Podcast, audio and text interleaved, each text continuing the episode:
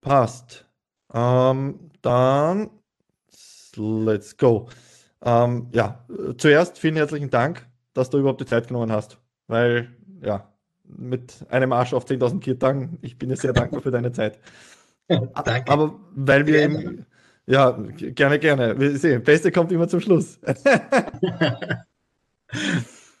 ähm, weil wir eben gerade davon, äh, davon gesprochen haben, zwecks, äh, zwecks Learnings und, und Umstellen auf Digitalisierung etc., ähm, gehen, wir, gehen, wir gleich, gehen wir gleich direkt rein.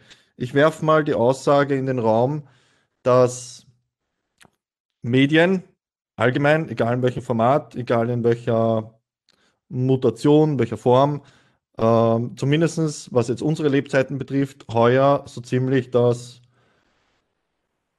wichtigste Jahr äh, ja, in ihrer Form gehabt haben. Ob das jetzt Social Media ist, ob das Nachrichten sind, TV. Also es waren so viele Ereignisse, die sich überschlagen haben und so viele Sachen, was Fake News betrifft, gerade wenn ich in die USA rüberschaue. Also ich würde behaupten, heuer war, heuer war extrem, äh, ein extrem spannendes Jahr für Medien allgemein. Das kann man sicher so sagen, ja. Also wir haben das auch letzte Woche bei, der, bei unserer Tagung Regio Media diskutiert mit zahlreichen Chefredakteuren und Herausgebern etc. Ähm, Ob es jetzt das Wichtigste war, bin ich vorsichtig, aber es war sicher ein sehr turbulentes in vielerlei Hinsicht ähm, und ähm, auch gemischt, positiv wie negativ, was die Aspekte betrifft. Also wenn man nur hernimmt, äh, dass natürlich gerade renommierte Medien, Medienmarken mit viel Vertrauen ähm, in der Zeit der Krise natürlich massiv gewinnen und, und äh, viele Rezipienten neu gewinnen oder zurückgewinnen und dass das sogar auf Offline-Kanälen äh, positiv wirkt. Also diverse Zeitungen in Österreich haben mehr Print-Abos wieder verkauft, ja, was durchaus mhm. eine Sensation ist, weil das das erste Mal ist, wahrscheinlich seit 15 Jahren ungefähr. Mhm. Ähm, natürlich auch im Digitalen massive Zuwächse. Aber generell sozusagen haben die, die renommierten Qualitätsmedien haben einfach einen, einen, einen Boost bekommen, was den Rezipientenmarkt betrifft. Bei gleichzeitiger Problematik natürlich, ähm, dass der Werbemarkt eingebrochen ist und dass natürlich äh, ganz viele Medien eigentlich diese vermehrten Aufmerksamkeit auch in Kurzarbeit waren was die Sache natürlich nicht unbedingt vereinfacht hat. Also das ist so bittersüß sozusagen. Also einerseits hat man sich wieder das, äh, hat man sehr viel Vertrauen genossen und sehr viel positive Rückmeldung bekommen und sehr viel Leitfunktion Orientierungsfunktion wieder, ähm, wieder zugesprochen bekommen von den Rezipienten. Aber auf der anderen Seite, wie gesagt, war man natürlich äh, wirtschaftlich unter Druck. Das ist das eine Phänomen. Das andere Phänomen natürlich, ich meine, die Fake News-Thematik geht natürlich sehr stark weiter, wirkt aber auch hinein. Da muss man auch sagen, dass die Menschen schon verstanden haben, dass also im großen Bild, ja, verstanden haben, dass halt Fake News ähm, äh, schon auch eine Bedrohung sind für die, für die Gesellschaft und für die Demokratie und dass ähm, vor allem, wenn dann falsche Entscheidungen äh, von vielen Menschen basierend auf eben äh, unwahren Nachrichten ähm, getroffen werden, dann ist das besonders problematisch. Und ich glaube, auch da haben dann genau die Medien, die eben Vertrauen äh, haben und denen man auch zutraut, dass sie eben sehr seriös und, und äh, journalistisch, handwerklich, objektiv ähm, arbeiten, ähm, eben einen sehr großen Bonus hatten. Also es ist jetzt sicher nicht die Zeit, wo sehr stark pulverdeske und unterhaltende Medien einen großen Zulauf haben, sondern es ist eher die Zeit ähm, für die Hintergrund, für die Erklär, für die Aufklär, äh, für die Orientierungsmedien.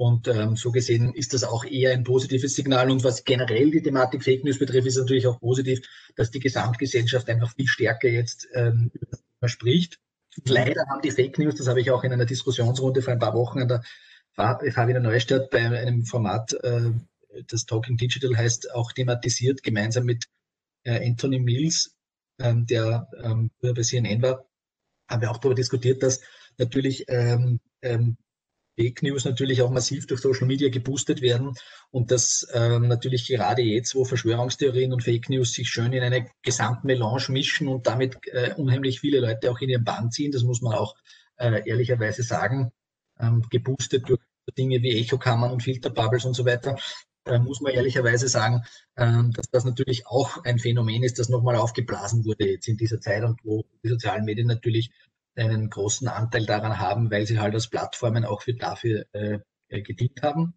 Also es ist, glaube ich, recht vielschichtig und, und äh, wie du natürlich richtig sagst, also für die Medien war es sicher ein großes und turbulentes Jahr. Das waren jetzt einfach nur ein paar, ein paar Schlaglichter auf diese ganzen Sachen. Ja. Ähm, du bist jetzt auch ein Lehrender, zwar auf Fachhochschulen, Universitäten etc., aber um kurz generell aufs, aufs, aufs Schulsystem oder Lehrsystem zu kommen, aus deiner Sicht, deiner Meinung nach, was bedeutet das jetzt für Volksschulen, Hauptschulen etc., was das Thema Medienethik oder ähm, Medienkompetenz generell als Schulfach als solches oder als, als Lernteil als solches integriert werden sollte, sage ich jetzt einmal, weil von Integration oder von wir sind schon gut dabei, sind wir ja weit weg, meiner Meinung nach. Was, was bedeutet das für, das für das jetzige Schulsystem und für die jetzigen Inhalte, für eben gerade für das junge Publikum? Ja, es ist auf jeden Fall eine Herausforderung und zwar für alle, also sowohl für die, für die Jugendlichen und Kinder als auch für die, für die Lehrenden und Lehrerinnen und Lehrer. Ähm, ich bin, darf selber auch ab und an bei pädagogischen Hochschulen Vorträge halten und Weiterbildungen mitgestalten, habe ich auch unlängst wieder gemacht ähm, zum Thema Medienethik und Fake News. Mhm. Wenig überraschend, ja. Ähm, und da muss man ganz klar sagen, also es ist gut, dass so Dinge passieren, wie das ein Fach Ethik beschlossen wurde, unlängst, dass das jetzt wirklich kommt, ja, also dass das nicht mehr ein Schulversuch bleibt, sondern dass es wirklich kommt. ich hoffe trotzdem, dass dieser Fokus auf den Medienkompetenz und mhm. Medienethik äh, einfach noch verstärkt wird und dass der auch explizit in den äh, Lehrplänen äh, oder noch expliziter in den Lehrplänen landet, auch in verschiedenen Fächern, weil es ja eindeutig eine Querschnittsmaterie ist. Und klar ist, ähm, äh, die Medienkompetenz ist bei einem Teil der Bevölkerung gut, aber bei einem anderen Teil weniger gut, vor allem bei den eher bildungsferneren. Ähm, und ähm, es ist halt deshalb umso wichtiger, dass gerade in den Grundschulen schon damit begonnen wird ähm, und auch eben in den, in den Unterstufen, egal ob es äh, welche Form der Unterstufe, dass dort natürlich auch ganz massiv äh, der Faktor Medienkompetenz und, und Ethik reinkommt, weil einfach der weitere Umgang im, im, im, im Leben sozusagen ganz, ganz äh, stark davon geprägt ist, äh, wie man mit den Medien umgeht. Äh, das war früher ein bisschen einfacher, da war auch alles etwas langsamer. Aber gerade heute ist es natürlich eine besondere Herausforderung geworden. Und genau die Phänomene, über die wir vorhin geredet haben, die passen dann natürlich perfekt dazu. Mhm. Ähm, und, und äh, es wird schon äh, zu einem guten Teil auch Qualität unserer Demokratie davon abhängen, in Zukunft, mhm. wie gut es uns gelingt, wirklich in der Breite der Bevölkerung eine, eine, eine, eine grundsätzliche Medienkompetenz herzustellen. Mhm. Ähm, eben Dinge, Quellen einschätzen zu können, äh, zu verstehen, wie soziale Medien mit den Mechanismen funktionieren, äh, zu wissen, was Filterbubbles sind, äh, zu wissen, dass, dass, dass, dass, dass es sozusagen sehr leicht es passieren kann, dass ich mich in einem Umfeld befinde, wo ich nur mehr sehr einseitig informiert werde, eben, ähm, dass ich weiß, welchen Quellen ich eben vertrauen kann, welchen nicht, ähm, dass es sinnvoll ist, dass ich mir verschiedene Quellen hole, ähm, äh, dass ich weiß, wo man Fakten checken kann äh, und so weiter und so fort. Und äh, ich sehe hier schon das Engagement der, der Lehrer ist, ist da schon eindeutig gegeben. Und, ähm, aber sie brauchen eben Unterstützung und sie brauchen auch den Raum in den Lehrplänen, dass das natürlich auch ein wichtiger Bestandteil ist. Und das kann sicher noch verstärkt werden. Ich glaube, die Richtung stimmt, aber natürlich ist gerade so strukturelle Arbeit immer hinter der Realität. Das heißt, äh, wir haben da immer noch einiges an Aufholarbeit zu leisten und, und ich hoffe, dass das relativ zügig passiert, weil ähm, ansonsten eine ganze Generation sozusagen mit einer schwachen Medienkompetenz möglicherweise ja, ähm, äh, hinausgeht und das ähm, ist durchaus problematisch. Ähm, da, das sieht man ja auch äh, an anderen Stellen. Ähm, Stichwort äh, USA, äh, mhm. einen nicht unerheblichen Teil der Bevölkerung gibt, der, der, der wirklich äh, ähm, einfach diesen, diesen, dieser Filter, diesen Filterblasen massiv aufsitzt und äh, wo ganze Wahlentscheidungen ähm, ja. stark mitgeprägt werden. Vor allem, was, was solchen Filterblasen halt äh, zugrunde liegt, ähm, ist ja einfach die Psychologie die auch ein Teil sein muss halt von Medienkompetenz, weil gerade eben selektive Wahrnehmung oder äh, Confirmation Bias, also äh, Bestätigungsfehler, Bestätigungsfehler, glaube ich, nennen das im Deutschen, ähm, das sind grundlegende psychologische Phänomene, die auch diskutiert gehören. Und ich glaube, das wird halt auch das wird auch, glaube ich, eine große Challenge, ähm, den, den, diesen, diesen psychologischen Aspekt zu beleuchten, vor allem eben gerade für jüngere Leute. Vor allem, weil man selbst ja immer in der Rolle desjenigen ist, der was vermitteln will, aber halt auch nie die Also die totale Objektivität gibt es ja nicht. Jeder hat so ein bisschen seine Filter und seine Blase natürlich. Aber gerade eben, was du angesprochen hast, in den USA drüben, äh, Verschwörungstheorien, dann die Algorithmen der Social Media Plattformen, die auch entsprechend lenken, trotzdem. Ähm, also ich glaube, der psychologische Aspekt wird noch, wird noch spannend, auch den im Hintergrund zu beleuchten. Sollte das auch ein, ein integraler Teil dieser Medienkompetenz sein oder müssten wir das wieder extra beleuchten? Nein, nein, gar nicht. Das ist, das ist, glaube ich, untrennbar damit verbunden. Also ähm, ich würde das auch so im Feld Kommunikationspsychologie ansiedeln und mhm. da gibt es ja auch zahlreiche Theorien, die Kommunikationswirkung auch ähm, erklären oder Aspekte davon erklären.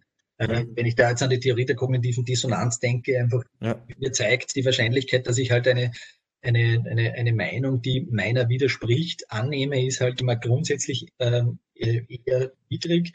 Ähm, ich werde versuchen, eher meine bereits äh, bestehende Meinung ähm, sozusagen zu, mit, zu befeuern ja, und mit ja.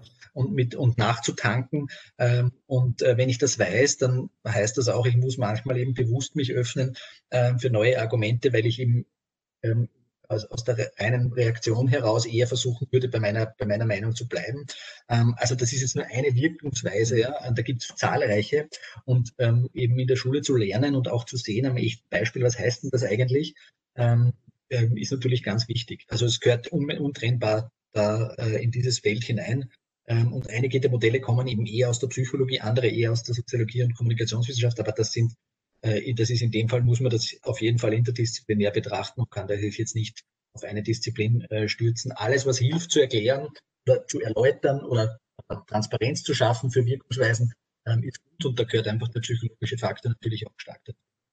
Ja, und ein, ein weiß ich nicht, wie, wie du das siehst oder wie du das mitbekommst bei deinen ähm, FH-Studenten zum Beispiel. Es ist heutzutage schon fast ein grundphilosophisches Problem, offen zu kommunizieren, dass man offen für andere Meinungen ist und seine Meinung auch ändern kann, wenn entsprechend anderer Input äh, daherkommt, der einen überzeugt von einer anderen Sichtweise oder Perspektive. Ich habe das Gefühl, teilweise auch Diskussionen im Freundeskreis oder im Familienkreis, dass, dass diese Festgefahrenheit warum auch immer, aber trotzdem auch eine wichtige Rolle spielt, wenn es auch eben um die Wahrnehmung von, von Medien geht, ähm, dass das halt so ist und dass, ja, eine andere Meinung, dass ich, weiß nicht, Extrembeispiel, äh, gestern für Trump war und heute bin ich für Biden, ähm, dass das ein bisschen, ja, ich weiß nicht, fast, fast, ja, keine Ahnung, schon fast verpönt ist teilweise diese Offenheit zu haben, seine Meinung zu ändern. Wie, wie, wie siehst du das?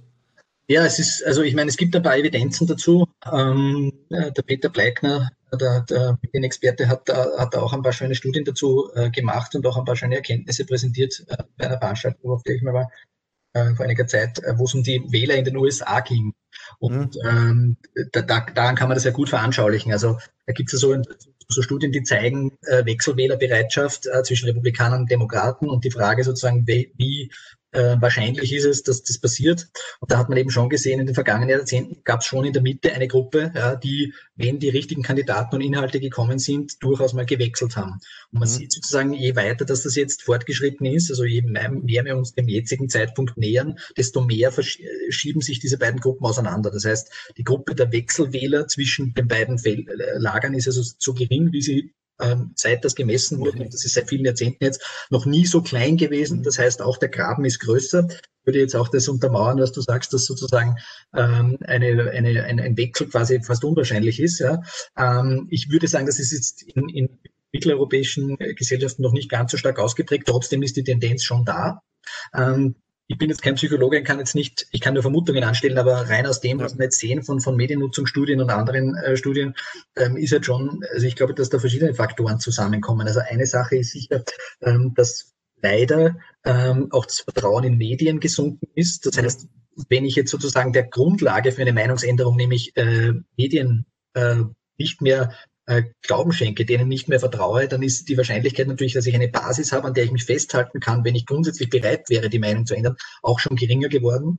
Und es ist jetzt nicht so, dass kein Vertrauen mehr in Medien da ist. Ich habe ja vorhin äh, Anfang gesagt, dass gerade in die Qualitätsmedien das Vertrauen wieder stärker geworden ist. Aber die Gruppe derer, die gar kein Vertrauen mehr haben in Medien, ist auch größer geworden. Ja, sie ist noch nicht riesig, aber sie ist größer geworden. Ähm, und gerade durch eben Filterbubble und Echokammer-Effekte im Netz sozusagen wird quasi die, die, der Mythos Lügenpresse ähm, durchaus auch befeuert, ähm, so, so, so sinnlos und inhaltsleer der eigentlich ist, aber es funktioniert natürlich auch. Und ähm, ähm, das ist sozusagen auch also eine, eine, eine, kleine, aber trotzdem größer werdende Gruppe an Verschwörungstheoretikern und Grundskeptikern, was Medien betrifft, ähm, ist natürlich ein Thema. Ja? Das ist sicher ein Grund. Ich glaube auch, dass bis zum gewissen Grad eine Überforderung ähm, das Thema ist, äh, die vielleicht parallel oder überhaupt noch dazukommt, also mit, mit einfach mit zu vielen Informationen und Richtungen und auch der mhm. Tatsache, dass auch international ähm, sozusagen die, die Leitfiguren äh, wegfallen. Also ähm, ich glaube, eines der mhm. größten, eine der größten äh, äh, Verbrechen aus meiner Sicht, die, die, die Donald Trump begangen hat, ist, dass er einer ganzen Generation von, von jungen Leuten erklärt, äh, gezeigt hat, äh, wie man es auch machen kann und damit wahrscheinlich äh, durchkommt, ja, und zwar mhm. recht, recht erfolgreich durchkommt.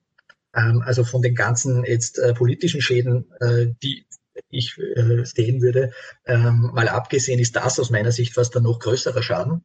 Und also ich glaube, da kommen verschiedene Faktoren dazu, die diese Graben, diese Gräben sozusagen äh, eher, tief, eher vertiefen oder, oder, oder verbreitern. Ähm, das ist natürlich gesellschaftlich gesehen ein ganz großes Problem, weil äh, wenn die Lager nicht mehr miteinander sprechen, dann ist natürlich äh, Kompromiss auch in weiterer Ferne. Und das wird natürlich dann in vielen Gesellschaften, gerade dann, wenn soziale Spannungen auch noch zunehmen, wird das wahrscheinlich zur Zerreißprobe werden. Also meine Prognose ist da wenig positiv, ehrlich gesagt. Ähm, ähm, das Einzige, was sozusagen helfen kann, ist, ist wenn, wenn das soziale Gleichgewicht halbwegs in der Balance bleibt, so wie wir es in Mitteleuropa haben, dann wird das sicher länger dauern und vielleicht kann man dann in der Zwischenzeit ähm, dieses Vertrauen wieder aufbauen, diese Gräben wieder verkleinern, aber leicht ist es nicht und momentan mhm. sieht es nicht danach aus, wie wenn das passieren würde. Ähm, wenn du der Kaiser von Österreich wärst, was wäre denn so dein drei Punkte Schlachtprogramm, ähm, um den Medien wieder Vertrauen zu schenken? Also was wären die Aktionen oder was würdest du, wenn du jetzt alle Köpfe aller österreichischen Medien versammeln könntest, was würdest du denen sagen von Klenk bis Fellner? Was würdest du denen sagen, das müsst ihr wieder machen, aus deiner Sicht?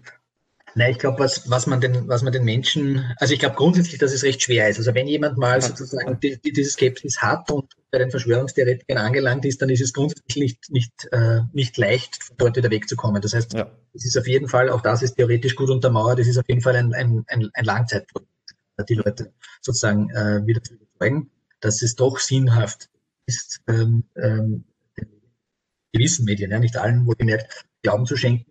Ähm, ich glaube, mehrere Sachen. Das eine ist, wie gesagt, Medienkompetenz wäre das eine. Ja. Die würde ich auch ehrlicherweise im Erwachsenenalter noch, äh, noch, passieren und trainieren. Ähm, da ist zwar schon ein bisschen mehr verloren, aber noch nicht alles, würde ich sagen. Das andere ist natürlich, dass die Medien selber auch, das tun sie schon, aber das könnten sie noch viel mehr tun, ähm, wieder darauf hinweisen müssen, wie sie arbeiten, nach welchen Prinzipien sie vorgehen, ähm, dass sie wenn sie ihre Arbeit seriös machen, kein verlängerter Arm irgendeines einer Partei oder irgendeines, äh, irgendeines Unternehmens oder, oder einer Weltverschwörung von Bill Gates äh, äh, sind, sondern dass es da einfach gewisse Grundparameter gibt und die sind auch der Grund dafür, warum ihnen seit 70, 100, 150, 200 Jahren teilweise vertraut wird. Mhm. Ähm, und das müsste man auch wieder mehr hervorkehren. Das könnte man unter anderem tun, indem man noch transparenter macht, wie man arbeitet, also was da passiert, wie das wirklich vor sich geht, ähm, welche Einflussnahmen da sind, aber nicht wahrgenommen werden und so weiter. Also Transparenz, aber durchaus auch aus meiner Sicht Advertising ja, im Sinne von mhm. Image oder, oder einfach Imagearbeit. Ja, muss gar kein Advertising sein, aber Imagearbeit im Sinne von, was tun wir da, warum tun wir es und warum ist das auch so wichtig? Weil es ist ja auch ein weiterer Parameter, dass viele Menschen gar nicht wissen und nicht mehr verstehen, dass die Medien als Hersteller von Öffentlichkeit ja auch dafür da sind, dass Öffentlichkeit funktioniert und dass letztlich auch demokratische Prozesse überhaupt äh, realisieren können. Und das ist auch etwas, was ein bisschen verloren gegangen ist, zumindest bei einem Teil der Bevölkerung. Also das wären so die ersten Dinge, die mir, die mir, die mir einfallen würden. Und ähm, ähm, ja, also was natürlich klar ist, ist, ich würde definitiv auch die Presseförderung äh, äh, re renovieren. Und klar ist aus meiner Sicht auch, das war jetzt ganz heikel als Punkt, ja, aber es gibt ja. einfach Medien, die mehr zur Demokratie beitragen als andere. Und klar ist aus meiner Sicht auch, wenn ich mit Steuergeld Medien fördere, fördere ich die, die dazu beitragen und nicht die anderen. Ja, okay. Und ich habe jetzt äh, einen kleinen, also ich habe jetzt gerade kein Bild mehr. Ich weiß nicht, ob die Verbindung ja, deine, deine, deine Verbindung war gerade aber ich habe dich gehört. Also okay, du bist gut, passt. Ähm, also es ist, ist durchaus heikel. Äh, der Peter Bleikner hat bei Regio Media da einen schönen, einen schönen, zitiere ich ihn schon noch zum zweiten Mal. Das ja. ich fast äh, Tantiemen dann äh, äh, Nein, aber er hat, einen schönen, Podcast. Ja, er hat einen schönen, er hat einen schönen äh, Begriff, also ist schönen, aber einen, einen griffigen Begriff geprägt. Ja. Ähm, also die Zukunft schaut gut aus für die Qualitätsblätter und die Krawallblätter sozusagen. Ja. ja. Dazwischen wird es schwierig.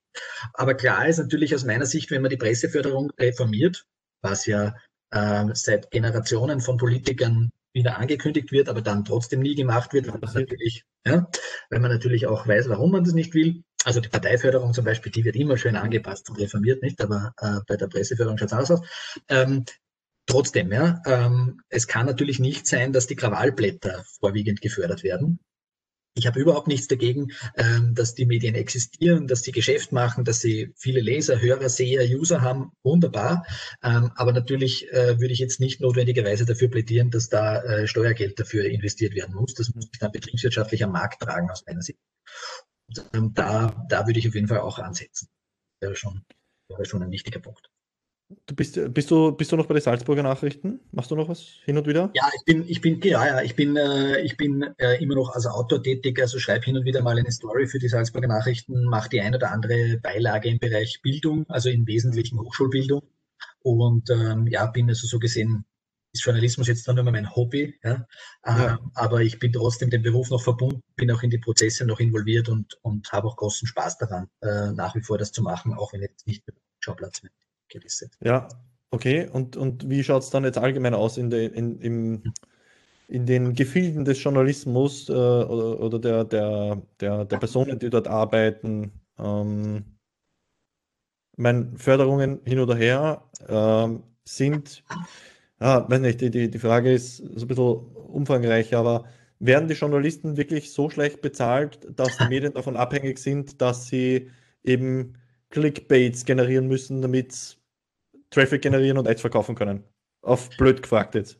Ja, also das kann man ehrlicherweise nicht einheitlich beantworten. Also, der, also wenn man jetzt bei einem, äh, bei einem äh, Traditionsmedium äh, arbeitet, dann hat man sicher keine schlechte, kein schlechtes Gehalt, ja. Ähm, wobei die Menschen oft glauben, dass es viel mehr ist, als es ist, aber man hat grundsätzlich ein schlechtes Gehalt und das ist ähm, auf der anderen Seite gab es da schon auch einen großen äh, Generationenwechsel. Ja. Ähm, also man muss schon sagen, dass, dass, dass die früheren Kollektivverträge natürlich äh, sehr, sehr viel besser äh, die Journalistinnen und Journalisten bezahlt haben, als äh, das heute der Fall ist. Aber wie gesagt, wenn man im KV tatsächlich ist, ja, ähm, und der nicht umgangen wird vom Medienhaus, was äh, in dem einen oder anderen Fall schon passiert sein soll, ähm, dann ist es sicher in Ordnung, das Gehalt. Ich glaube, das Problem ist eher, dass man ähm, überhaupt sozusagen realisieren kann in dem, in dem Beruf. Mhm. Das ähm, äh, wird sehr stark auch von der Medienfinanzierung in Zukunft abhängen, äh, was den digitalen Bereich betrifft. Also wir schauen uns ja regelmäßig die Bezahlmodelle an, die es für Medien gibt und die sind ja. halt einfach sehr äh, also der Stein der Weisen wurde noch nicht gefunden, das ist jetzt, glaube ich, mhm. nichts Neues. Ähm, die Bezahlbereitschaft der, der, der, Menschen steigt zwar, wobei wir jetzt zum Beispiel gerade eine Studie für unseren Regio-Media-Tag gemacht haben, die, die ausgewiesen hat, dass nur 30 Prozent bereit wären für Regionalmedien, ähm, sind im Wesentlichen alle, die regionale und lokale Inhalte haben, also sehr viele in Österreich. Ja. Ähm, 30 Prozent wären bereit, was dafür zu bezahlen. Das ist okay. deutlich mehr als jene, die es jetzt schon tun. Das heißt, da gibt es für die Medien schon jetzt ein Potenzial, das man noch mehr ausnutzen könnte. Also mit den richtigen Angeboten und Einstiegen und so weiter könnte man dann jetzt schon mehr lukrieren. Ähm, auf der anderen Seite gibt es immer noch eben 70 Prozent, die sagen, äh, kommt nicht in Frage. Ja? Ähm, da muss man natürlich etwas tun. Es gibt zahlreiche, ohne das jetzt zu weit auszuweiten, es gibt zahlreiche Lösungen, äh, natürlich ein erhöhter äh, Verwertungsschutz, ähm, Stichwort äh, äh Suchmaschinen ähm, oder ähm, ja, ähm, Mikrobeträge, die bei Weiterleitung sozusagen an die Medien gehen, was ja durchaus auch auf EU-Ebene äh, ein Thema ist. Das wären alles Möglichkeiten. Aber Fakt ist, wenn die digitale Finanzierung der Medien nicht zunimmt ähm, und dort nicht Stellen geschaffen werden können, ähm, dann wird es einfach weiterhin sehr schwer werden, viel Qualität anzubieten. Man kann, also die meisten Medien strecken sich ohnehin in den digitalen Raum, soweit sie können und die meisten finanzieren auch eher quer. Das heißt, sie verdienen im Netz einen Bruchteil und finanzieren sozusagen aus den anderen Offline-Kanälen quer. Aber das kann natürlich mittelfristig nicht die Lösung. Bis auf wenige große Medien, die tatsächlich äh, schwarze Zahlen schreiben online und die das auch äh, eigenständig betreiben können, haben die meisten einfach äh, dort nicht sehr viel Budget. Und da ähm, erwarte ich mir schon in den nächsten Jahren A, mehr Zahlungsbereitschaft, ähm, B, aber auch mehr Lösungen, eventuell eben erhöhter Verwertungsschutz. Vielleicht wird auch noch, werden auch noch bessere Modelle gefunden, wie man die Menschen reinholen kann. Es gibt schon zahlreiche, ja, von äh, Metered-Modell bis, bis Freemium, die beiden Hauptmodelle bis Social Payments, alles Mögliche. Aber nichts hat sich bis jetzt wirklich als durchschlagend äh, äh herausgestellt. Also es gibt nicht das eine Modell, wo man sagt, so wird's gemacht und äh, das ist jetzt der Heilsbringer. Mhm. Ich glaube, solange diese Frage noch ungeklärt ist, wird, ist es nicht so leicht, ähm, ähm, in den Beruf zu realisieren und, und, und auch was zu verdienen. Und das würde auch, und das ist eigentlich der Grund, warum ich das alles sage, natürlich insgesamt zu mehr qualitativ hochwertigem Content ja. führen. Ja, klar. Ähm, wenn ich halt wenig Ressource habe, dann habe ich halt wenig Recherchezeit. Wenn ich wenig Recherchezeit habe, habe ich einfach wenig äh, Input. Ähm, das ist natürlich eine, eine Spirale, die man sehr, sehr gut ist. Die Medien stemmen sich dagegen. Ja, und wir haben zum Glück in Österreich die Situation, dass wir sehr viele gesunde Medienhäuser haben, die, ähm, die auch einen nicht unerheblichen Anteil ihres Geldes mit Vertrieb verdienen, also sprich mit Abonnements und, und Verkauf. Das ist natürlich auch wichtig, weil man damit nicht ganz so abhängig vom Werbemarkt ist. Wir haben auch den Vorteil in Österreich, dass, der, dass die Medienunternehmen äh, sehr stark unabhängig sind, was den internationalen Raum betrifft, was für ein kleines Land durchaus äh, bemerkenswert ist, weil gerade kleine Länder sehr oft von größeren Medienmarken aus dem umgebenden Ausland und in unserem Fall haben wir sogar aus dem gleich, also aus dem, aus dem äh, äh, gleichen Sprachraum sozusagen hätten mhm. große Medien, ähm, die natürlich besonders unter Anführungszeichen gefährlich werden. Trotzdem sind die Medien in Österreich sehr stark im Eigenbesitz im Sinne von äh, werden nicht ähm, ähm, definiert. Das alles ist grundsätzlich nicht schlecht, ja? ähm, aber wie gesagt, all das bringt noch wenig, solange diese digitale Finanzierung nicht.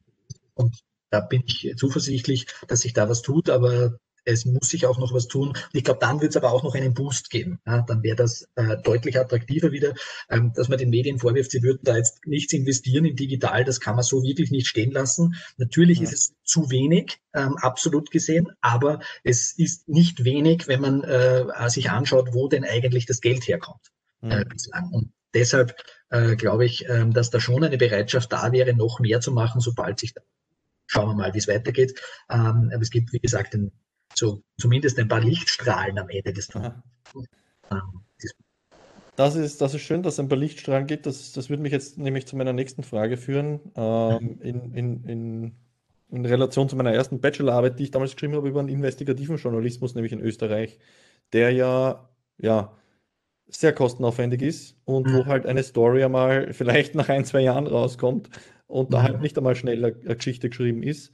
Mhm. Und 2015 damals war der Ton, äh, wie ich mit diversen Journalisten etc. gesprochen habe, ob das jetzt der Klenk war oder was auch immer, oder, oder Erich Möchel oder sonstiges, äh, der war schon eher hm, negativ, mhm. weil eben investigativer Journalismus extrem ressourcenfressend ist, egal in welcher Hinsicht ist, ob das jetzt der Journalist an sich ist, äh, die Gefahren ähm, trotzdem auch mit sich bringt ähm, Geschichten, die ja über Monate, Jahre hinweg äh, erforscht werden müssen. Wie, wie ist der Standpunkt 2020 und ist der investigative Journalismus, der ja eigentlich, dem, dem, dem man ja auch immer diese ähm, die, die Rolle der vierten Gewalt, glaube ich, hier zugesprochen hat immer. Ähm, nicht, ist, äh, ist eine blöde Frage jetzt vielleicht, aber sollte jedes Medienhaus eine entsprechende investigative Tätigkeit auch im Haus haben? Sollte es dafür eigene Medienplattformen wieder geben? Wie, wie kommt man da wieder hin? Weil der investigative Journalismus ist ja eigentlich da, weil du von Transparenz gesprochen hast, der wäre ja eigentlich der mhm. transparenteste, wenn es um, um Aufarbeitung von Themen zumindest geht. Jetzt nicht nur um Medienarbeit, aber auch ja. die Themen. Ja. Er wäre auch ein guter Hebel im Übrigen, ähm, weil ich vorher da ein paar Maßnahmen angesprochen habe, um wieder noch mehr Vertrauen und, und, und ja. Glaubwürdigkeit herzustellen bei denen, die ihn verloren, die, wo das verloren gegangen ist. Ähm, da wäre natürlich gerade der investigative Journalismus auch sehr gut geeignet, das zu tun, weil der natürlich äh, eben Skandal, oft Skandale und große Ungerechtigkeiten Vorschein bringt und damit natürlich ähm, sehr einfach transparent macht, wie wichtig sozusagen gute Recherche und guter Journalismus ist. Ähm, also das ist absolut ein Thema. Sollte das jedes Medienhaus haben, ja, das wäre natürlich ein Traumzustand, wenn, wenn das so wäre. Das wäre toll. Ja. Ähm, wie du selbst ausgeführt hast, das ist sehr ressourcenintensiv und das kann man sich natürlich äh, schwer leisten. Das gesagt, muss man ehrlicherweise sagen, ähm, gibt es andere Möglichkeiten dafür. Ja? Ähm, also ich glaube, zwei Sachen muss man da einfach nehmen. Erstens, ähm, Kollaboration ist, ist noch nie so einfach gewesen wie heute. Und wenn man sich an solche Themen heranwagt, wie jetzt Panama Papers, aber bleiben wir auch bei Österreich-Themen wie Ibiza, mhm. Ibiza Entschuldigung, ähm, dann muss man auch trotzdem sagen, ja, also das Video ähm, war trotzdem ähm, letztlich in der Aufbereitung und in der, in der Analyse und in, in, in, der Recherche dahinter auf mehrere Medien verteilt, die nicht allein für sich beansprucht haben, sondern gesagt haben, okay, das machen wir gemeinsam, das ist zu groß. Ja? Ähm, und das gab es jetzt bei ganz, ganz vielen äh, Medien. Also ähm, man kann sozusagen eine Grundressource für Investigation zu schaffen im eigenen Medienhaus, die dann aber sehr stark vernetzt auch mit anderen ähm, arbeitet, ähm, das wäre natürlich schon eine, eine sehr sinnvolle, äh, sehr sinnvolle Sache. Warum trotzdem äh, disloziert auch ähm, arbeitend, weil ansonsten ja diese Wurzel dieser Themen ähm, nicht da ist. Ja? Also es braucht ja sozusagen Spürhunde vor Ort, unter Anführungszeichen, die auch auf diese Themen draufkommen. Aber dann braucht es wahrscheinlich Netzwerke, die man, denen man sich bedienen kann, die dann mithelfen und so weiter. Das ist das eine. Also Kollaboration ist sicher ein großes Thema. Also Grundressource plus Kollaboration. Aber was natürlich ein weiteres Thema wäre, ähm, ist natürlich auch noch mehr Kompetenz in der Kombination aus Datenanalyse und journalistischem Gespür. Ähm, es war ja auch noch nie so einfach, könnte man sagen, ähm, exklusive, teilweise auch investigativ zu äh, recherchierende Inhalte äh, zu finden. Man muss nur einen guten Teil dieser Daten lesen und visualisieren können. Und das ist natürlich eine Kompetenz, die sehr gefragt ist, die aber nicht, äh, also gerade für typische Journalistinnen und Journalisten nicht so einfach ist. Ähm, wenn man also, ähm, also man braucht, braucht im Prinzip sozusagen Menschen, die beides können, die das journalistische Auge und Gespür und Recherchekompetenz haben und andererseits aber Daten lesen, analysieren, interpretieren können. Ähm, in vielen Redaktionen wird schon so gearbeitet. Es ist allerdings trotzdem meistens noch so, dass die Leute aus dem einen oder anderen Bereich kommen und dann wird das in den Redaktionen zu Teams verbunden. Mhm. Das ist eher aus meiner Sicht auch aus der Not geboren, ähm, weil es eben ganz, ganz wenige gibt, die die eben schon in der, in ihrer Ausbildung, in ihrem Studium beides miteinander gelernt haben. Und man muss auch ehrlicherweise sagen, dass da halt eine sehr technische, mathematische mit einer eher sozialwissenschaftlich, geisteswissenschaftlichen Kompetenz zusammenkommt. Und das ist halt oft auch etwas, was jetzt von den Talenten her nicht kombiniert ist, muss man auch ehrlicherweise sagen. Ähm, aber trotzdem, ja, die Kombination der beiden Faktoren macht es im Prinzip aus. Das ist etwas, wo ich schon auch eine Hoffnung für Investigation sehe, weil äh, das war deutlich schwieriger früher. Da musste ich mir Tonnen von Papier ausheben, falls ich sie überhaupt gekriegt habe. Und dann musste ja. ich sozusagen noch ganz andere Dinge tun, um die zu lesen und, zu, und auszuwerten. Das tue ich mir jetzt deutlich leichter. Ähm, aber wie gesagt, also ich, ich würde sagen, Grundressource, Kollaboration, äh, Kompetenz im Bereich Daten, das wären so Dinge, ähm, wo ich schon auch positive Signale sehe. Mhm. Im Ganzen muss man natürlich schon auch den realistischen Bezug dazugeben. Ähm, ja, so einfach ist es natürlich nicht. Also äh, wenn man sich ansieht, dass die, die jetzt hier sehr weit waren und die auch in der Visualisierung und im großen multimedialen Storytelling sehr weit waren in Österreich, nämlich Addendum, Addendum. dass die wieder zugesperrt haben, ähm, weil das Geld, weil der Geld über den Hahn abgedreht hat, ähm, dann muss man ehrlicherweise sagen, das ist natürlich tragisch. Ja? Ja. Und ähm, es zeigt schon, dass da natürlich viele Ressourcen nötig sind, um einem, auf ein gewisses Niveau zu kommen. Und ähm, ich hoffe sehr stark, dass das trotzdem auch über, diese, über den anderen Weg, über den organischen Weg sozusagen ähm, noch mehr Einzug findet. Es gibt auch hier ein paar Lichtstrahlen, ja, ähm, wenngleich wir natürlich noch weit nicht dort sind, wo es sein könnte. Ähm, und ich glaube, da müssen die Medien auch dran arbeiten. Aber das Thema ist halt auch, der Markt muss es nachfragen und es muss halt auch von, der, von den Produktionskosten her darstellbar sein. Und ich glaube, da sind wir noch nicht ganz. Ja. Also da, da gibt es noch Luft nach oben. Ja, na, Addendum wollte ich jetzt nämlich im Zuge dessen auch ansprechen. Meine, der, der liebe Herr Fleischhacker hat mir, für das, hat mir fürs Frühjahr einen Podcast zugesagt. Schauen wir mal, vielleicht gibt es ja dann schon Infos zu irgendwelchen spannenden neuen Projekten, die vom lieben, äh, vom lieben Red Bull, Herrn Mateschitz, gefördert werden. Aber ja, ähm, schade um solche Plattformen auf jeden Fall, weil, wie du angesprochen hast, bin ich ganz deiner Meinung, die das auch mit der Visualisierung schon ziemlich gut umgesetzt haben. Waren ja auch, glaube ich, eh ein, zwei Leute von der FH Burgenland und Campus Eisenstadt, glaube ich, waren drinnen, gell?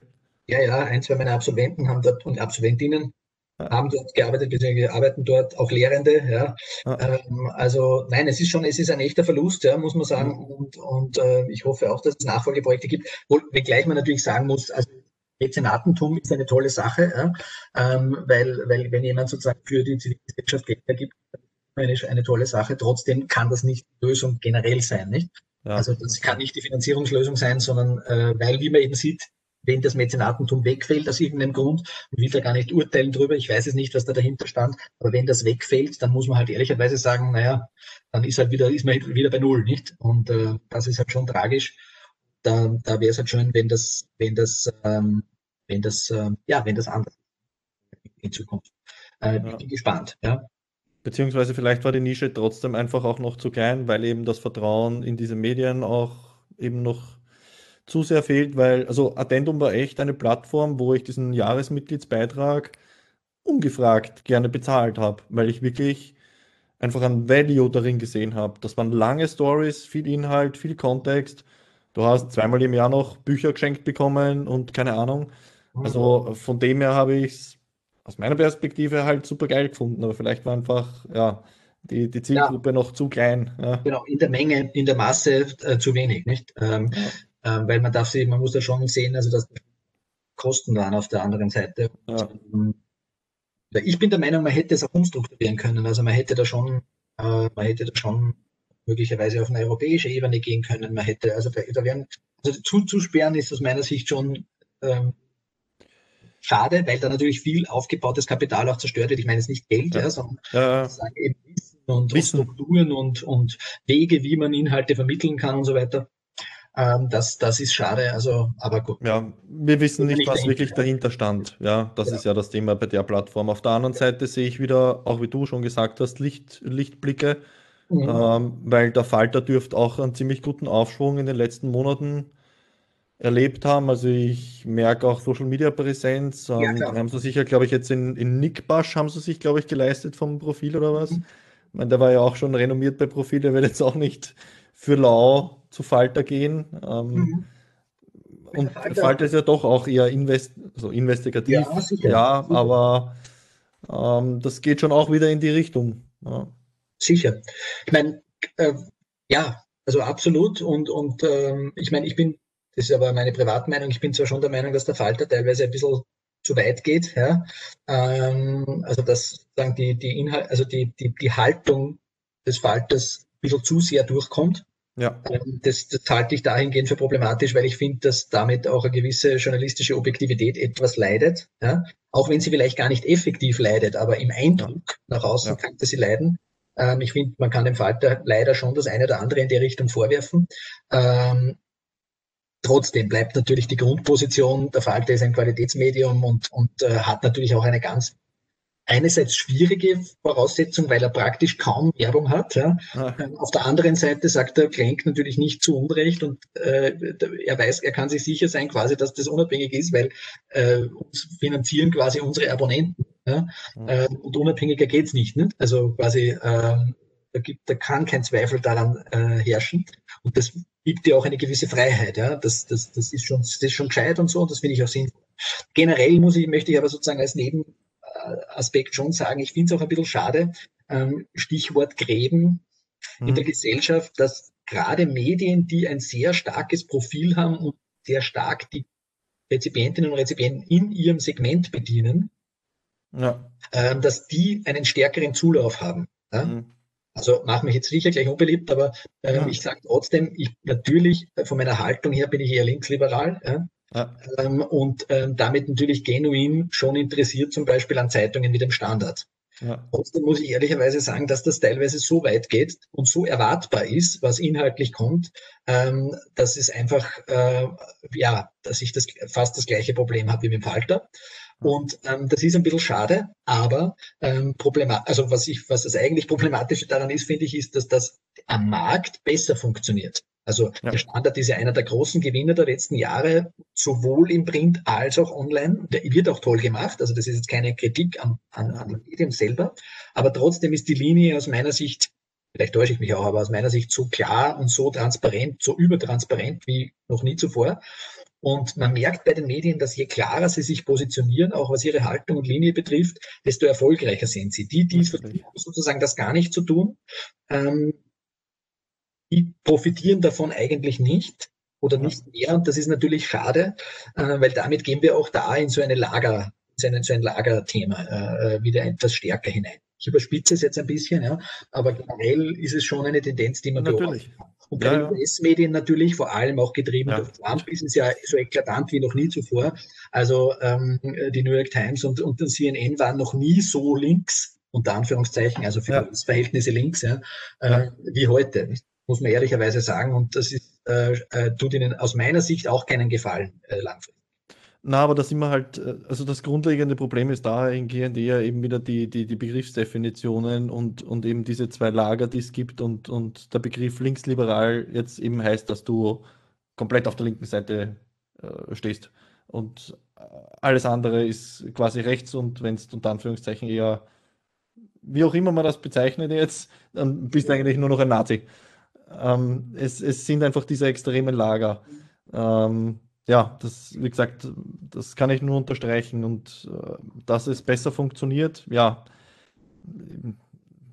eine Lösung zu finden dafür, pff, schwierig. Mhm. Äh, aber das wäre das, also gerade das war eben heuer das, was ich auch gemeint habe für die Medien. Ähm, es hat sich schon herausgezeichnet, welche Medien mit welchen Mittelchen kämpfen, auf welche Seite dass sie sich schlagen und, und was man auch natürlich gesehen hat, ähm, die Medien kämpfen trotzdem auch ähm, um ihr Bestehen und um ihr Ansehen. Auch wenn sie sich selber, so wie du es formuliert hast, selber keinen Gefallen tun, wenn sie in eine Richtung schlittern. Aber ja, ich weiß nicht. Es ist ein echt schwieriges Problem und es bereitet mir einfach persönlich extrem viel Bauchweh, äh, wenn ich daran denke, wie viel Einfluss und Macht einfach Medien haben. Und, und dieses Bewusstsein den Leuten auch zu vermitteln, äh, ist auch wieder ein schwieriges Thema, weil da ist man schnell wieder mal in der Verschwörungstheorie drinnen, wenn es sagt, ja, ja. Medien beeinflussen und Medien geben da was vor. Ja, also es ist ein extrem komplexes Thema. Wie. Wenn wir sind, wir sind, solange wir, solange wir eine echte Meinungsfreiheit haben, die wir tatsächlich haben in Österreich und die es auch in den meisten Demokratien gibt, ähm, muss man ehrlicherweise sagen, geht es noch, weil es wenigstens so ist, dass ich ähm, dass ich eben trotzdem verschiedene Meinungen ja rezipieren kann. Das Thema ist nur, ich muss die Medienkompetenz und den Willen und das Bewusstsein haben, das auch zu wollen. Ja. Ähm, dann ist es ja unproblematisch. Das Thema ist nur, dass das oft nicht der Fall ist und dass man dann sozusagen sich einfach leichtfertig einer sehr einseitigen Beeinflussung äh, hingibt. Das jetzt gar nicht politisch framen, in welche Richtung und ich, ich äh, sozusagen, das geht, darum geht es gar nicht. Aber sozusagen das, das Thema ist, ähm, dass, dass das natürlich schon, also die Medienvielfalt auch zu nutzen, ähm, wäre mhm. gerade in so einer Zeit ein, ein echtes Gebot der Stunde.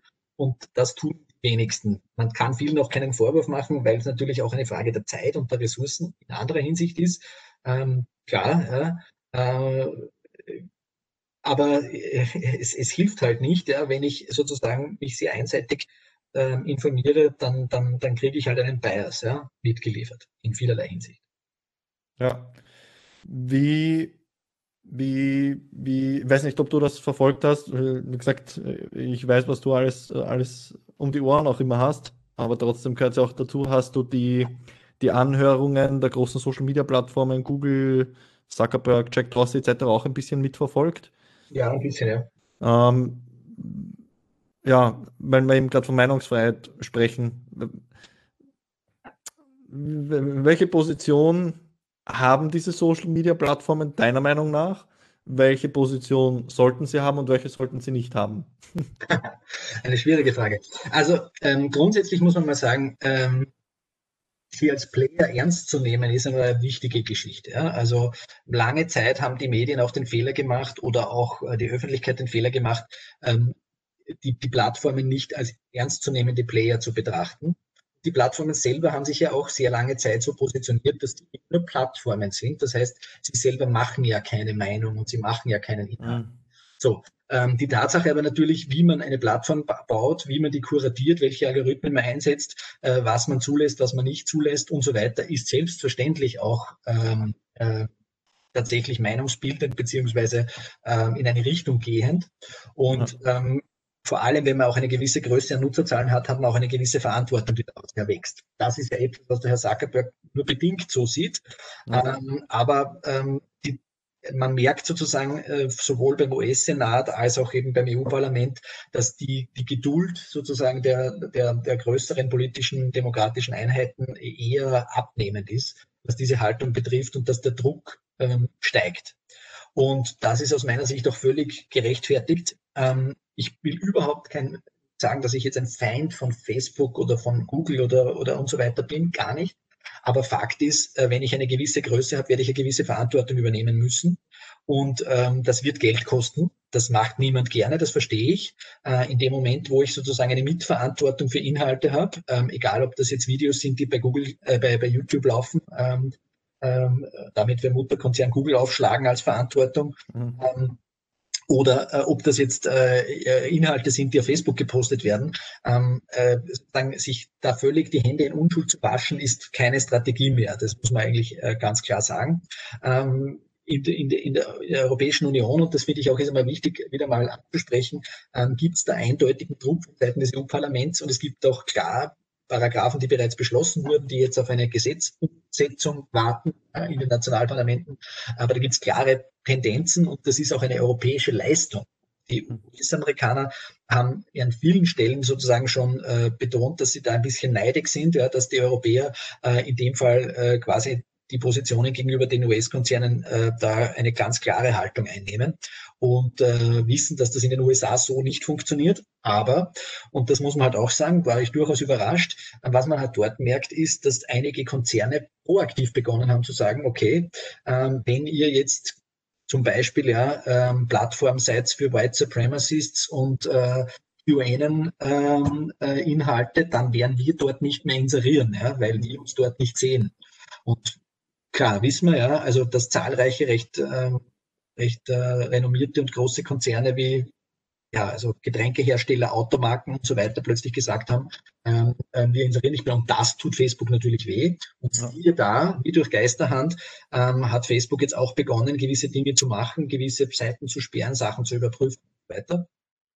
Andere, die da aus meiner Sicht sehr viel proaktiver und positiver zu sehen sind wie Twitter, haben damit schon früher begonnen, dass sie Tweets gekennzeichnet haben, ähm, dass sie sozusagen ähm, auch ähm, Accounts gelöscht haben und blockiert haben, wo klar ist, dass da äh, problematische Backgrounds sind. Ähm, klar ist natürlich, das wird ein schmaler Grad, so wie immer in einer Demokratie, zwischen Zensur und, mhm. äh, und, und, und Erhalten der Meinungsfreiheit sein. Das ist keine Frage. Aber es gibt natürlich schon eine eine, eine Linie, äh, die rechtlich und gesetzlich, also nicht mal eine ethische, sondern eine rechtlich-gesetzliche Linie, ähm, wo klar ist, wenn die überschritten wird, da muss was passieren. Und diese Mitverantwortung zumindest auch auf die Plattformen zu übertragen, ist, glaube ich, schon ein wesentlicher Schritt. Das sind wir noch nicht ganz, aber wir ja. gehen dorthin und ich glaube auch, dass da vor allem äh, äh, demokratische Regierungen äh, weiterhin ganz massiv drauf schauen werden, auch in ihrem eigenen Interesse äh, weil sie auch wissen sozusagen, dass die Öffentlichkeit und die öffentliche Meinung ähm, ähm, ja ähm, auch in dem Fall in gewissem Maße einen Schutz auch braucht, ja, ähm, und auch eine, eine, eine, äh, eine Klarheit braucht. Ja, also ich sehe die Tendenz in dem Fall richtig. Ähm, ich glaube, es wird Facebook und Google und Co. nicht umbringen, wenn sie hier ähm, einiges tun bei den Gewinnen, die da erwirtschaftet werden. Klar ist, niemand will Geld für was ausgeben, was vorher unnötig war, ja, und niemand will sich von Regierungen äh, dazu zwingen lassen, irgendwas zu kontrollieren, was man nicht kontrollieren will. Aber klar ist auch, das wird ähm, aus meiner Sicht nicht anders gehen. Und ähm, man sieht schon die ersten Anzeichen, dass das ja auch passiert. Ja, weil wenn Sie eben diesen gewissen schmalen Grad überschreiten, dann, wenn ich das richtig verstanden habe, dann sind Sie ja quasi offiziell Publisher und können dann entsprechend auch rechtlich quasi für alle Inhalte zivilrechtlich quasi belangt werden, soweit ich das verstanden habe. Ne? Irgendwie so ja, also, ist das in die Richtung. Ich, ich, bin jetzt auch kein echt, kein, kein, kein, ähm, kein, also ich kann das jetzt rechtlich nicht ganz klar sagen, aber ja. ich, also meiner, meiner, mein, also meiner, äh, meiner Kenntnisstand nach ähm, sind sie nicht gleich Medien, ja, ähm, weil das sozusagen wäre nochmal ein Schritt aus meiner Sicht, also dass sie genau. sozusagen Medien sind. Ähm, da, dort ist man noch nicht, ähm, aber sie haben jetzt eine Mitverantwortung, zum Beispiel genau. für Urheberrecht, also für Urheberrechtsverletzungen und so weiter ja. ähm, und für gewisse oder für Hassinhalte etc. Das heißt, es geht in, momentan ist einfach die Richtung mit äh, Verantwortung. Die Höchststrafe unter Anführungszeichen wäre eben, wie du sagst, äh, natürlich, wenn dann zum Medium erhoben wird, weil dann gelten die Mediengesetze, die nationalen, und die genau. äh, sind natürlich sehr viel schärfer. Das wäre natürlich für die, für die Plattformen ähm, dann wirklich eine Herausforderung, weil das heißt, sie müssten, ähm, also zum Beispiel in Österreich, wenn jetzt ein rechtsradikaler Kommentar gepostet wird auf der Seite einer Tageszeitung online, dann muss binnen 24 Stunden was passiert sein, sonst mhm. gibt's gibt's äh, rechtliche gibt's rechtliche Folgen, die dann äh, die dann auf einen warten und das sind keine kleinen, also das sind keine äh, Bagatelldelikte. Also ähm, da muss man ganz klar sagen, das wäre natürlich noch äh, noch äh, noch besser. Auf der anderen Seite wäre ich schon sehr zufrieden, wenn diese Mitverantwortung ordentlich ausgeübt wird. Also ähm, ich kann dem Argument, dass man selber nicht Urheber ist, ja durchaus das abgewinnen, wobei man auch klar sagen muss, auch die Medien sind nicht Urheber der Kommentare, um die sie sich kümmern müssen. Also das Argument ähm, hält natürlich nur bedingt. Trotzdem sozusagen verstehe ich schon, dass, dass Facebook sagt, wir sind kein Medium, ja? ja. Ähm, also im Sinne von Inhaltsanbieter. Ähm, aber einen Mittelweg hier zu finden und eine Mitverantwortung zu vergeben, finde ich schon richtig. Wenn das mal geschafft ist, da wären wir schon mal einen großen Schritt weiter. Ähm, und da sind wir auch einen guten Weg, denke ich. Ähm, ob dann jetzt Facebook zu einem Medium erhoben werden muss oder nicht, da kann man dann drüber streiten, ähm, ist mitunter auch nicht notwendig. Ähm, wenn es nicht hilft, kann das natürlich auch ein Schritt sein. Ich finde es halt gerade bei Facebook lustig, weil du hast ja eine eigene Kategorie bei Facebook, die News heißt. also es gibt eine eigene also die Details sind gibt schon auch, ziemlich gut. Es also. gibt auch jemanden, der dafür verantwortlich ist. Ja? Ähm, ja. Es gibt, also es gibt auch, also sozusagen, es gibt, und es gibt zum Beispiel auch äh, bei Google äh, eine News-Chefin in dem Fall für den Dachraum. Ja? ja. Ähm, also so ist es nicht. Ja? Ähm, das ist schon klar. Ja, ja also ich glaube, die Positionen sind klar. Ähm, man, man, man, darf jetzt auch nicht das Kind mit dem Bade ausschütten und ich bin jetzt auch nicht dafür, jetzt da eine, eine, eine IT-Riesenverfolgung äh, einzuleiten. Aber klar ist sozusagen, die, die, Parameter wie vor zehn Jahren, die können nicht mehr halten und ähm, es ist einfach wichtig, dass da nachgezogen wird und da, da sind wir schon auf einem richtigen Weg. Vor allem, ich sehe es auch positiv in der Hinsicht, weil es genug Leute gibt, die ja auch an Alternativen arbeiten oder an an, an äh, Jack Dorsey, glaube ich, hat selber gesagt, er, er überlegt quasi ein, ein, ein, ein Black Twitter zu machen, quasi ein Dark Twitter, wo es quasi keine Grenzen gibt, quasi der wilde Westen des Twitters.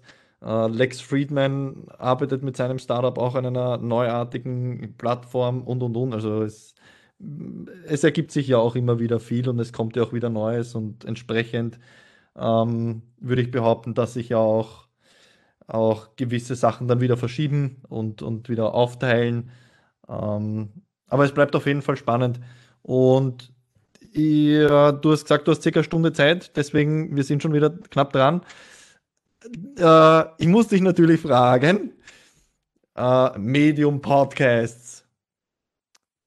Sag mir, wie wichtig die Rolle der Podcasts ist äh, und warum in Europa der Markt unter Anführungszeichen der Podcasts, vor allem der Langform-Podcasts, noch immer nicht so ähm, populär ist. Also fangen wir mal vielleicht mit, dem, mit der Negativnachricht an. Ja. Podcasts waren ja eigentlich vor einigen Jahren mal so tot wie Disco. Ja? ja. So, jetzt wissen wir, Disco ist niemals tot und ist auch, kommt auch wieder. Aber äh, Spaß beiseite. Aber bei Podcasts war es genauso, könnte man sagen. Ähm, tatsächlich hat, haben Podcasts so einen kleinen Hype erlebt, der vor allem im angloamerikanischen Raum war, dann war tot. Ja? Ähm, dort ging es ein bisschen weiter, aber es hat sich nie wirklich übertragen auf den Dachraum, muss man ehrlich sagen. Gerade wenn man zum Beispiel an Corporate Podcast oder so denkt, der hat eigentlich immer wieder auch Forschungsarbeiten dazu gehabt, aber so richtig abgehoben hat das Thema nicht. Mhm. Trotzdem ist Audio nicht tot zu kriegen. Ja? Ähm, und ähm, was wir schon sehen seit zwei, drei Jahren, ist, eine, ist, ist schon wieder eine, ein, ein gestiegenes Interesse, ich würde nicht sagen der Masse, aber eines guten Teils der Menschen, mhm. äh, die einfach sich für Audioformate interessieren und die Audio auch schätzen und äh, bis hin zu, äh, wir haben eben bei unserer Regiometer-Befragung, die wir gemacht haben, äh, die Leute auch gefragt, ähm, was sie gerne für Formate hätten. Da haben immerhin 13 Prozent gesagt, ähm, sie hätten gern Podcasts mhm. ähm, für regionale und lokale Information. Also mhm. das wäre jetzt wahrscheinlich bei Informationen in anderen Bereichen äh, sicher ein höherer Wert gewesen, aber selbst eben für diesen Bereich, ja. der eigentlich noch sehr stark mit anderen Formaten verbunden ist, sich die Leute ähm, auch äh, Podcasts wünschen. Also das sagt mir in dem Fall, ähm, da, da gibt es eine steigende, ein steigendes Interesse, vor allem auch in der Generation Z, also der, die jetzt heranwächst und die dann auch die nächste äh, sozusagen entscheidende äh, Generation sein wird. Und ich glaube einfach, dass, dass, dass Podcasts einfach ein gutes Potenzial äh, haben werden äh, in den nächsten Jahren, dass es ähm, sicher klug ist, wenn, die Medien wenn äh, einzelne findige Podcaster ähm, ähm, ja, auf, das, auf das Medium setzen. Wir selber haben jetzt auch äh, an der Fachhochschule Burgenland ein neues Mediencenter eröffnet, ähm, wo wir auch Podcast-Produktion ähm, damit vereinfachen, beziehungsweise nochmal auf ein anderes Niveau heben. Da haben wir auch bewusst sozusagen eben nicht nur für Video, sondern für Audio ähm, auch uns aufgestellt, weil wir einfach äh, wissen und der Meinung sind, dass das wichtig ist. Und auch in der Lehre ähm, hat es jetzt wieder einen stärkeren ja, einen stärkeren äh, Part und, und eine größere Bedeutung, als es vielleicht schon mal der Fall war. Ähm, vor einigen Jahren gab es ja diesen massiven Videotrend, ja, ähm, der immer noch da ist. Klar, audiovisuelle Medien sind wichtig, also Video bleibt natürlich wichtig, aber ähm, der Audiofaktor ähm, isoliert sozusagen, ähm, ist, ist jetzt wieder stärker geworden. Also ich sehe hier ein, ein steigendes, einen steigenden Bedarf, eine steigende Akzeptanz und steigendes Interesse. Und ähm, es wird jetzt nie explodieren, aber es ist ein, ein ganz wichtiger Bereich, der auch größer ist als Nische, würde ich sagen. Mhm. Jetzt schon und auch in Zukunft mehr. Das reicht mir als Antwort. das freut mich zu hören. Na, es ist nämlich, wie gesagt, ähm, wir haben lange überlegt, ob wir diesen Podcast machen, eben schon vor, ja, genau vor drei Jahren sind wir zusammengesessen und haben überlegt, ob wir was machen. Und im März 2000 18 haben wir dann tatsächlich gestartet, weil wir gesagt haben, wir sehen einfach trotzdem in den USA drüben der Bedarf an, an Langform-Podcasts, wo die Podcasts wirklich zwei, drei Stunden dauern, der, der wird einfach immer größer. Und wenn es die Amis hören und verarbeiten können, dann wird es bei uns hoffentlich auch Anklang finden, ja. also schauen wir mal. Und ich glaube, die FH Burgenland hat ja auch äh, Sofa-Magazin. Sofa-Couch-Podcast gibt es auch, gell? Ja, klar. Also wir haben auch bei unserer Lehrredaktion das Sofa-Magazin ähm, übrigens immer eine Empfehlung wert, ja, www.sofa-magazin.de. Nein, ist eine nicht kommerzielle äh, Lehrredaktion, eine permanente an der FA Burgenland und wie du sagst, natürlich äh, Bild und Text getrieben, aber mit einem regelmäßigen Podcast-Format jetzt ähm, nicht so ausführlich und so in der Tiefe jetzt, wie, wie du das hier machst, ähm, aber, aber doch, äh, doch mit einer Substanz und auch da erfreuen wir uns guter Hörerzahlen. Sehr schön. Das ist gut. Ähm, dann hast du eh schon das Schlagwort gesagt, nämlich ein bisschen Werbung gemacht. Äh, das letzte Wort gehört immer unseren Podcast-Gästen. Sprich, äh, wo sollen die Leute äh, hinschauen, welche Websites, ähm, ob das jetzt FH Burgenland ist, Salzburger Nachrichten, mach Werbung für was auch immer du willst. Und der Abschluss soll dann quasi immer, immer etwas sein, was, was quasi unsere Gäste, unseren Zuhörern und Zusehern mitgeben wollen, in welcher Form auch immer.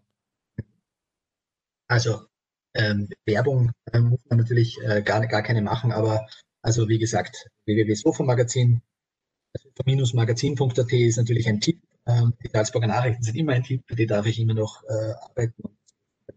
Meiner Sicht noch sehr, sehr gut funktionierendes Qualitätsmedium. Ähm, natürlich die Studienangebote der Fachhochschule Burgenland, allen voran mein Masterstudiengang, der jetzt auch in einer ähm, überarbeiteten Version an den Start gegangen ist im Wintersemester, der auch jetzt etwas anders heißt, digitale Medien und Kommunikation. Äh, ganz spannend, bin übrigens gerade bei der Sommersemesterplanung und äh, bin gerade dabei, äh, mich mit einer neuen Lehrveranstaltung für multimediales mediales Storytelling sozusagen auseinanderzusetzen. Also ähm, ja, äh, da kann man natürlich immer einen Blick drauf werfen. Und wer sich für Regionalmedien interessiert und Lokalmedien, ähm, also exklusive Inhalte, ja, die nicht durch Internetriesen kopierbar sind, ähm, dem sei natürlich auch www.regiomedia.at ans Herz gelegt. Ähm, das ist die Seite unserer jährlichen äh, Medientagung. Und, ähm, ich stehe natürlich auch äh, als Kontaktzeit für, für diese Themen zur Verfügung. Ähm, was möchte ich den Menschen mit, mitgeben? Ich glaube, es ist ganz viel in diesem Podcast angesprochen worden. Ich glaube, wichtig ist einfach wach zu bleiben, ähm, sich vielfältig zu informieren, gerade in der Zeit, wo die Medien ein bisschen auseinanderdriften und die Gesellschaft auseinanderdriftet, dass wir im Dialog miteinander bleiben. Ich glaube, das ist mir ein persönliches Anliegen, aber es ist auch ein gesellschaftliches Anliegen. Und ähm, ich glaube, wenn wir das tun, dann können wir uns auch weiterentwickeln. Ähm, da glaube ich, äh, kann jeder momentan was dazu beitragen, dass das funktioniert. Ich glaube, das ist das, was ich eigentlich äh, als einziges und wichtigstes äh, möchte. Schön. Das ist ein schönes Abschlusswörtchen. Dich persönlich findet man, glaube ich, social media technisch nur auf Twitter? Man findet mich auf Twitter, man findet mich auf LinkedIn und Xing. Ähm, ich habe auch ähm, zu Recherchezwecken ein getarntes Facebook und Instagram. Ah. Also getarnt im Sinne von, es ist ein echtes natürlich, aber, aber ja. ohne Informationen, die auf mich schließen lassen. Ja. Ähm, ähm, aber wenn man mit mir in Kontakt treten will, ähm, Twitter, LinkedIn, Xing, da bin ich zu Hause. Werden wir, werden wir alles verlinken. FH Burgenland kann ich auch bestätigen. Zumindest das erste Semester Master studieren kann, ist super. Den habe ich jetzt bringen müssen, Entschuldigung. Aber, aber never say never. Never say never. Und das, vielleicht darf ich das auch an dieser Stelle sagen, ähm, ja. äh, du bist ja auch mein prominentester Nicht-Absolvent. Das, das kann ich mal auf die Visitenkarte schreiben lassen. Das prominentester Nicht-Absolvent nehme ich gerne. Danke, danke, danke. Okay. Ähm, vielen herzlichen Dank fürs Zeitnehmen. Echt äh, und ja, Weltklasse Gespräch, super flowig, eine Stunde so schnell vergangen wieder ich glaube, wir haben richtig geil ähm, das Thema Medien angeschnitten mit Kontext, mit Einsicht, mit Einblick und ja, muss auf jeden Fall eine zweite Runde her, weil es gibt noch so viel zum Thema Medien zu besprechen. Und, Immer gerne. Vielen Dank für die tollen Fragen. Super, das freut mich. Wirklich. Vielen herzlichen Dank und gesund bleiben, sagt man heutzutage. Ja?